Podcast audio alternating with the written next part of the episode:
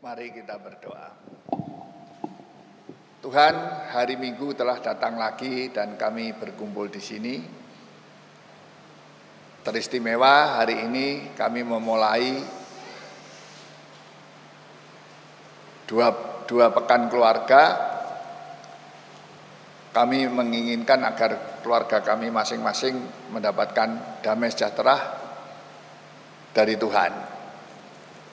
Maka layakkanlah kami pada hari ini untuk beribadah kepada Tuhan. Ampunilah segala dosa dan kesalahan kami. Sucikanlah kami dan baharuilah hidup kami. Tuhan sebentar juga kami akan merenungkan sebagian dari firman-Mu. Maka kuasailah hati dan pikiran kami dengan rohmu yang kudus. Supaya kami dapat semakin mengerti kehendak Tuhan dan supaya firman Tuhan juga menguasai seluruh kehidupan kami. Berfirmanlah ya Tuhan kami siap untuk mendengar dan kami naikkan doa kami hanya dalam nama Tuhan kami Yesus Kristus. Amin. Bacaan kita hari ini Filipi 2 ayat 1 sampai 13. Ini sebenarnya bacaan minggu yang lalu saudara-saudara. Tapi berhubung banyak Minggu yang lalu itu beberapa gereja memakai ayat ini untuk bulan keluarga mereka. Maka saya juga memakai lagi untuk minggu ini untuk kita pekan atau dua pekan keluarga ya.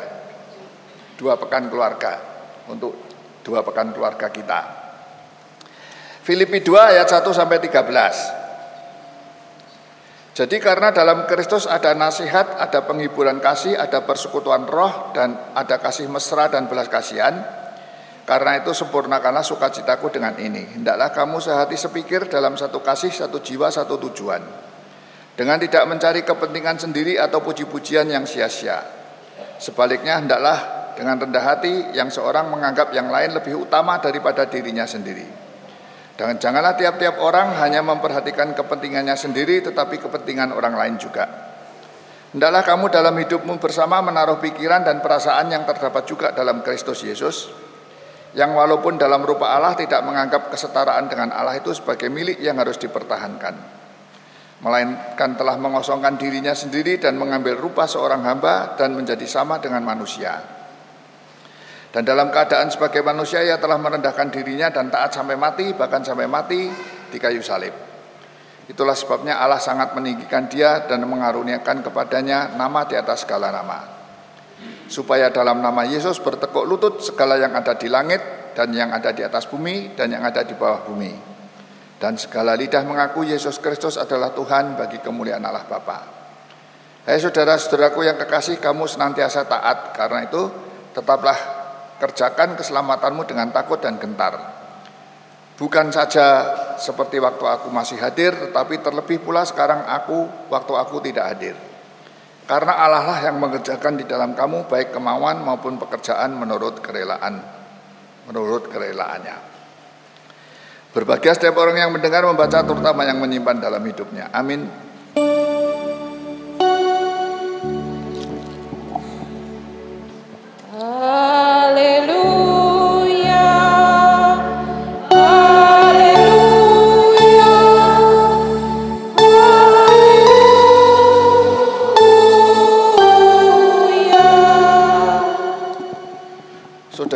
Filipi pasal 2 ini bacaan kita sebetulnya tidak berbicara tentang keluarga ya. Ini berbicara tentang jemaat.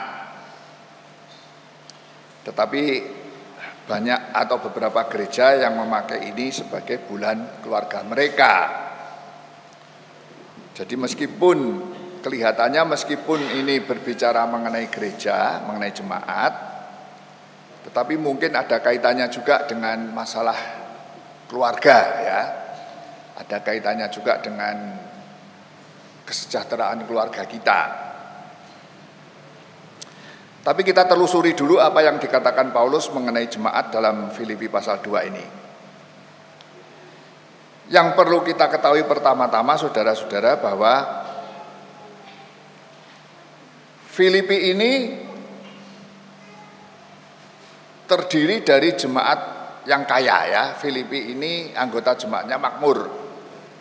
Tadi dalam kisah para rasul yang pertama-tama menjadi orang Kristen itu namanya Lydia dan seluruh keluarga. Di situ dikatakan Lydia pedagang kain ungu. Kain ungu itu kainnya para bangsawan, mahal sekali ya. Dan dia pedagang keliling Lydia itu. Jadi Lydia ini orang kaya. Kemudian kelompok yang kedua yang menjadi Kristen di Filipi itu adalah kepala penjara. Sipir, kepala sipir. Pada zaman dulu kepala penjara itu juga kaya, makmur. Setidaknya termasuk kelas atas. Nah, kalau sipir di Indonesia, kepala sipir di Indonesia ya mungkin apa ada yang kaya ya kepala sipir di Indonesia ini? Enggak ya? Hah? Enggak ada kalau di Indonesia. Tidak ada yang kaya ya sipir ya. Tidak pernah dengar sipir kaya, tidak pernah dengar ya. Kecuali kalau sipirnya jual sabu. Ya. Tapi kalau sipir zaman dulu, kepala sipir zaman dulu itu kaya. Tetapi mungkin juga di tengah-tengah jemaat Filipi itu ada orang miskinnya juga.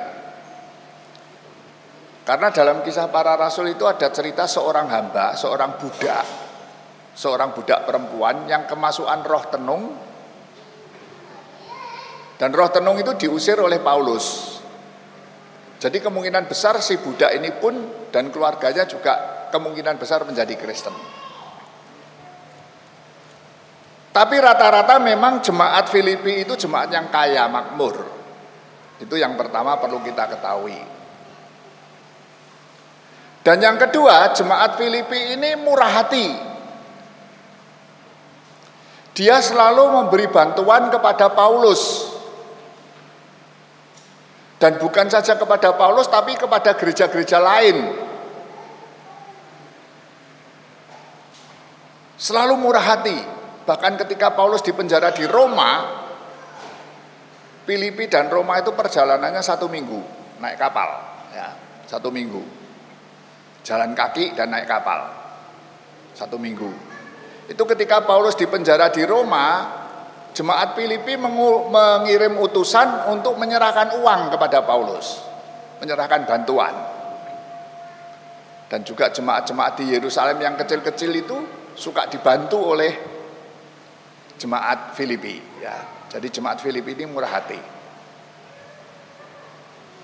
Itulah sebabnya mengapa Paulus heran Nanti di dalam Filipi pasal berikutnya pasal 4 atau berapa itu nanti baca sendiri ya. Paulus menyatakan tidak ada jemaat lain yang peduli dengan masalah menerima dan memberi kecuali kamu.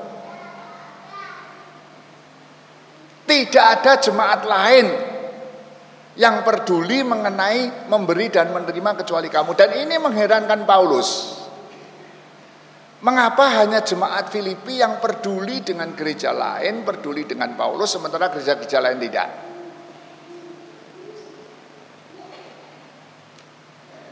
Dan sampai hari ini toh, jemaat-jemaat yang peduli dengan gereja lain itu kan di lingkungan GKI sendiri kan jarang ya. Ya. Apa ya ketika membangun ini banyak sumbangan dari gereja lain lah tetapi untuk sehari-hari bahkan kalau gereja GKI Mojosari minta bantuan aja pun angele setengah mati ya prosedur surat ya suruh mohon-mohon ya jadi sampai hari ini tidak ada gereja pun yang dengan kemauannya sendiri memperhatikan gereja lain itu tidak ada tapi Filipi, jemaat Filipi itu dengan kemauan sendiri tidak usah diminta itu memperhatikan kesejahteraan jemaat lain dan Paulus.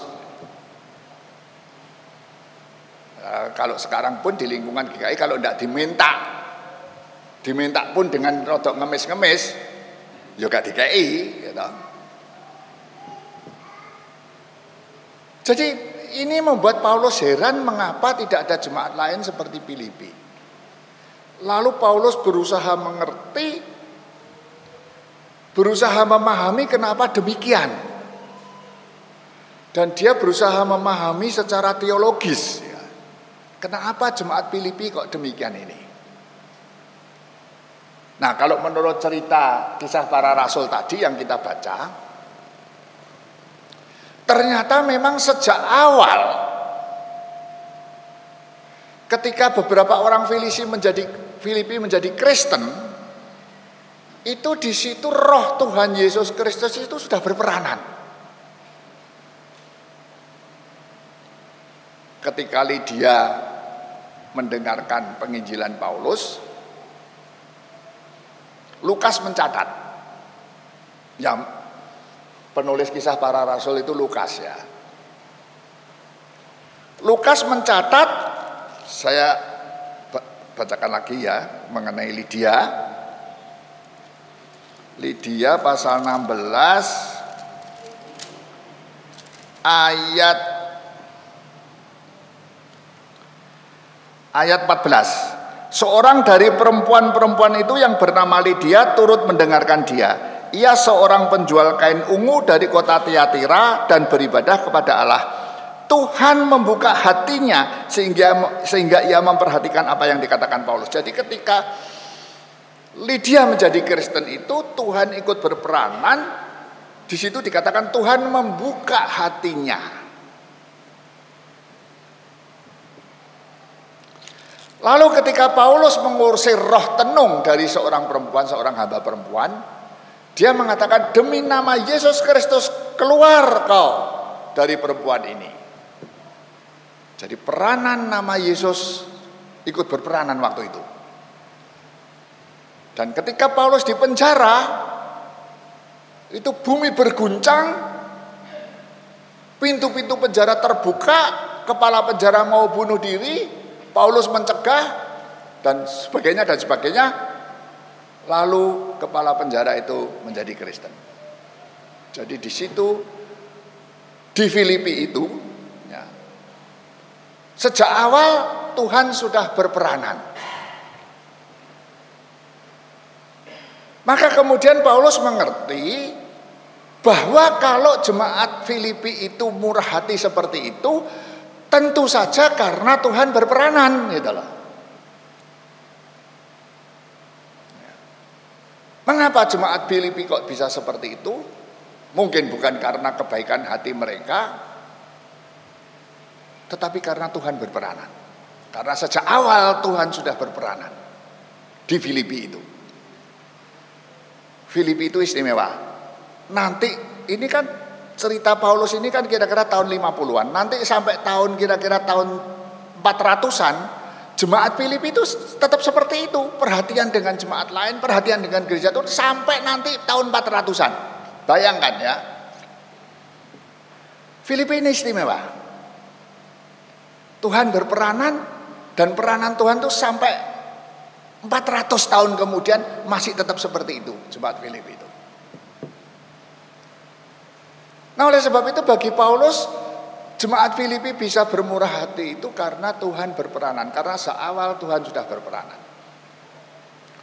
Dan apa itu tuh peranan Tuhan dalam jemaat Filipi itu? Bagi Paulus, Tuhan telah mencurahkan rohnya, Yesus telah mencurahkan rohnya, yaitu roh mengosongkan diri. Nah, dalam bacaan kita, Yesus telah mengosongkan diri, mengambil rupa seperti seorang hamba, statusnya sebagai Allah tidak dia pertahankan dan dia taat sampai mati di atas kayu salib. Jadi roh mengosongkan diri, roh merendahkan diri itu itu yang diurapkan kepada jemaat Filipi sehingga jemaat Filipi seperti itu. Karena wujud yang konkret dari roh sederhana, roh yang menghambakan diri, roh mengosongkan diri itu, wujud konkretnya adalah memperhatikan kepentingan orang lain melebihi kepentingannya diri sendiri. Ya, jadi istilah teologi Yesus telah mengosongkan diri, merendahkan diri, mengambil rupa manusia, taat sampai mati di kayu salib itu bentuk konkretnya adalah memperhatikan kepentingan orang lain juga. Jadi setiap gereja yang diurapi roh Yesus, roh yang meng, apa, roh yang merendahkan diri, roh yang mengosongkan diri itu pasti jemaat-jemaat yang mau memperhatikan kepentingan orang lain juga. Nah kalau begitu jemaat GKI gak diurapi roh itu aku gak ngerti. Jemaat-jemaat GKI itu yang tidak mau memperhatikan gereja-gereja kota besar yang tidak mau memperhatikan gereja kota kecil. Apakah tidak ada roh Yesusnya? Saya tidak tahu.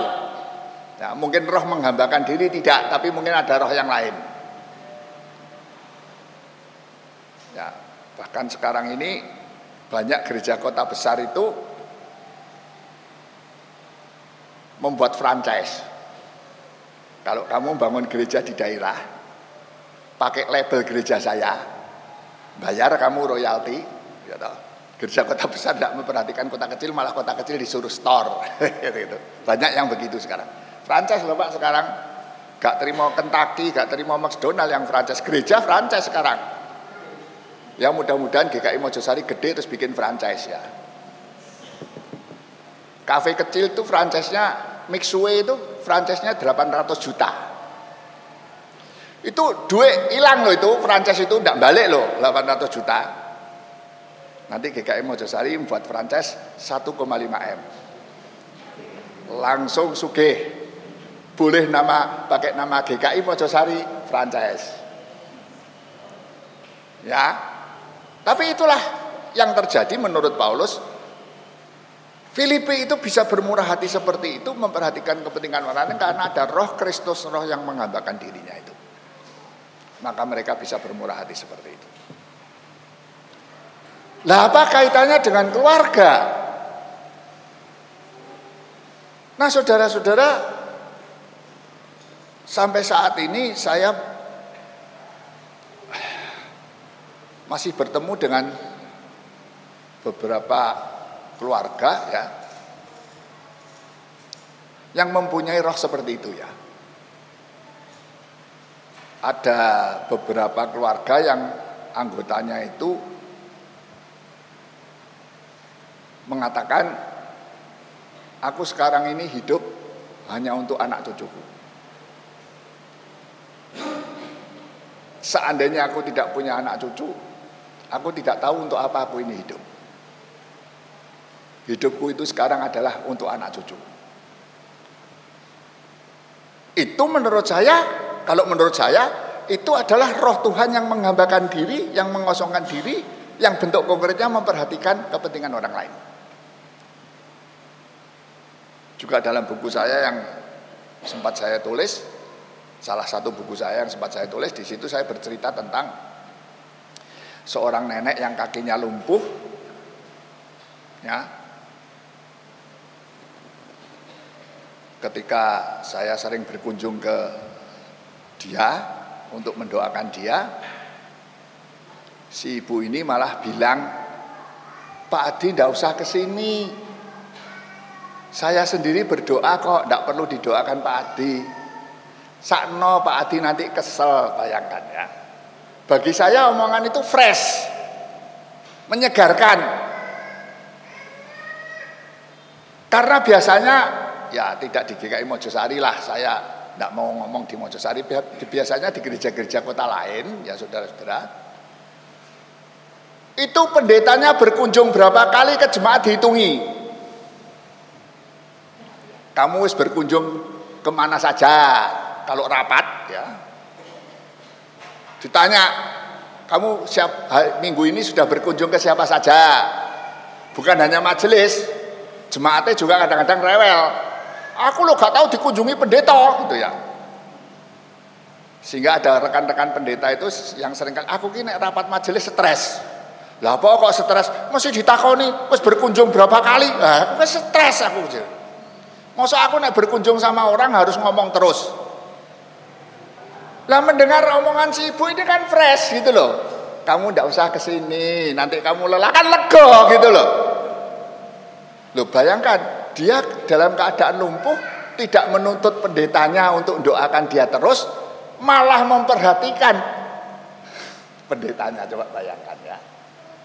Dan menurut anaknya memang ibu ini suka berdoa kalau berdoa berjam-jam. Saya pernah sempat bertanya, Bu, sampean itu kalau berdoa berjam-jam itu doa apa sih Bu? Ya doa anak-anak putuku leh. Sakno mereka, aku doa terus kepada Tuhan, bayangkan ya. Ada anggota-anggota keluarga yang sudah tidak mementingkan dirinya sendiri, hanya mementingkan anggota keluarganya. Itu roh Kristus yang merendahkan diri. Dan biasanya yang dikaruniai roh Tuhan seperti itu biasanya yang sudah lansia. Nek nom gak duwe pikiran gitu. Ya. Biasanya sing tuwek-tuwek. Ya memang tidak semua sing tua sih begitu sih, tidak semua orang tua, tidak semua orang lanjut usia seperti itu ndak. Ada banyak lansia juga yang justru nuntut. Engko loro sikile keselio titik, anakku gak teko-teko putuku gak ngene, aku gak diperhatiin. Ya wis wis wis. Semakin tua semakin cerewet iku akeh. Ya Dan itu membuat yang muda-muda jadi stres. Seperti pendeta kalau rapat ditanyai gak berkunjung berapa stres. Tapi kalau ada orang tua yang mengatakan, aku sekarang hidup ini bukan untuk aku. Aku hidup itu anak, untuk anak cucu. Untuk apa aku hidup ini? Kalau aku tidak punya anak cucu. Itu menyegarkan. Itu melegakan. Meskipun tidak semua tapi ada. Ya, aku hidup sudah bukan untuk aku lagi untuk setidaknya untuk anak cucu. Apalagi aku hidup bukan hanya untuk anak cucuku, aku hidup ini untuk orang lain juga. Itu lebih menyegarkan, mas gak usah mulu-mulu untuk orang lain lah, untuk anggota keluarganya sendiri saja. Tapi kalau tidak dikaruniai roh Tuhan yang menggambarkan diri, tidak mungkin terjadi. Itulah sebabnya maka sering kali seorang ahli gerontologi itu pernah mengatakan bahwa masa depan umat manusia itu ada di tangan orang lanjut usia. Karena banyak orang lanjut usia yang sudah tidak mementingkan diri sendiri, yang sudah berdoa untuk orang-orang lain. Dan kalau ada keluarga yang ada salah satu anggotanya seperti itu, berbahagialah keluarga itu. Karena roh Tuhan ada di dalamnya. Mudah-mudahan ya, semua saudara begitu ya di karunia Yesus, aku hidup bukan untuk aku lagi, tapi untuk anak cucuku. Untuk suamiku, untuk istriku. Aduh, sangat indah sekali. Ada roh Tuhan seperti itu, hidup menjadi penuh sukacita. Mudah-mudahan baik dalam gereja maupun dalam rumah tangga ada roh Tuhan yang menghambakan diri. Roh Tuhan yang mengosongkan diri, mengurapi kita semua. Amin.